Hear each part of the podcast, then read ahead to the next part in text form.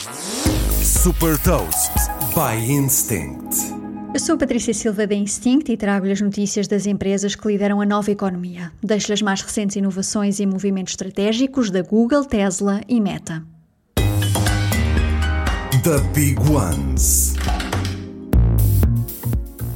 A Google lançou um novo modelo de inteligência artificial generativa batizado Gemini.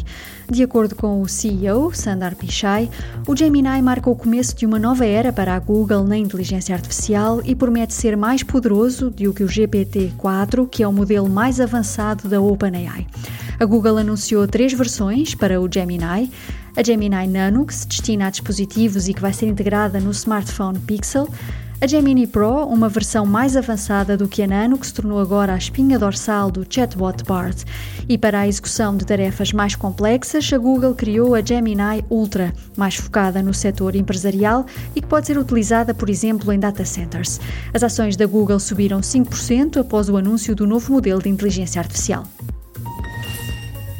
A Tesla foi a marca número 1 um em Portugal em novembro, com um total de 1.765 carros vendidos. Os resultados representam um crescimento de 226% em comparação com novembro de 2022. A Mercedes-Benz, a Dacia e a BMW completam o top 4 do ranking mensal de automóveis vendidos em Portugal. A Meta lançou a Imagine with Meta, uma nova ferramenta de inteligência artificial que gera imagens a partir de descrições escritas.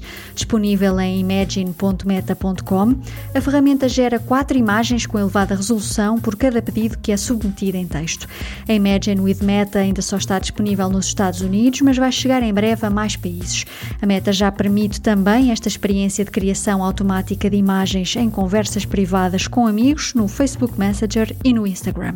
Saiba mais sobre inovação e nova economia em supertoast.pt.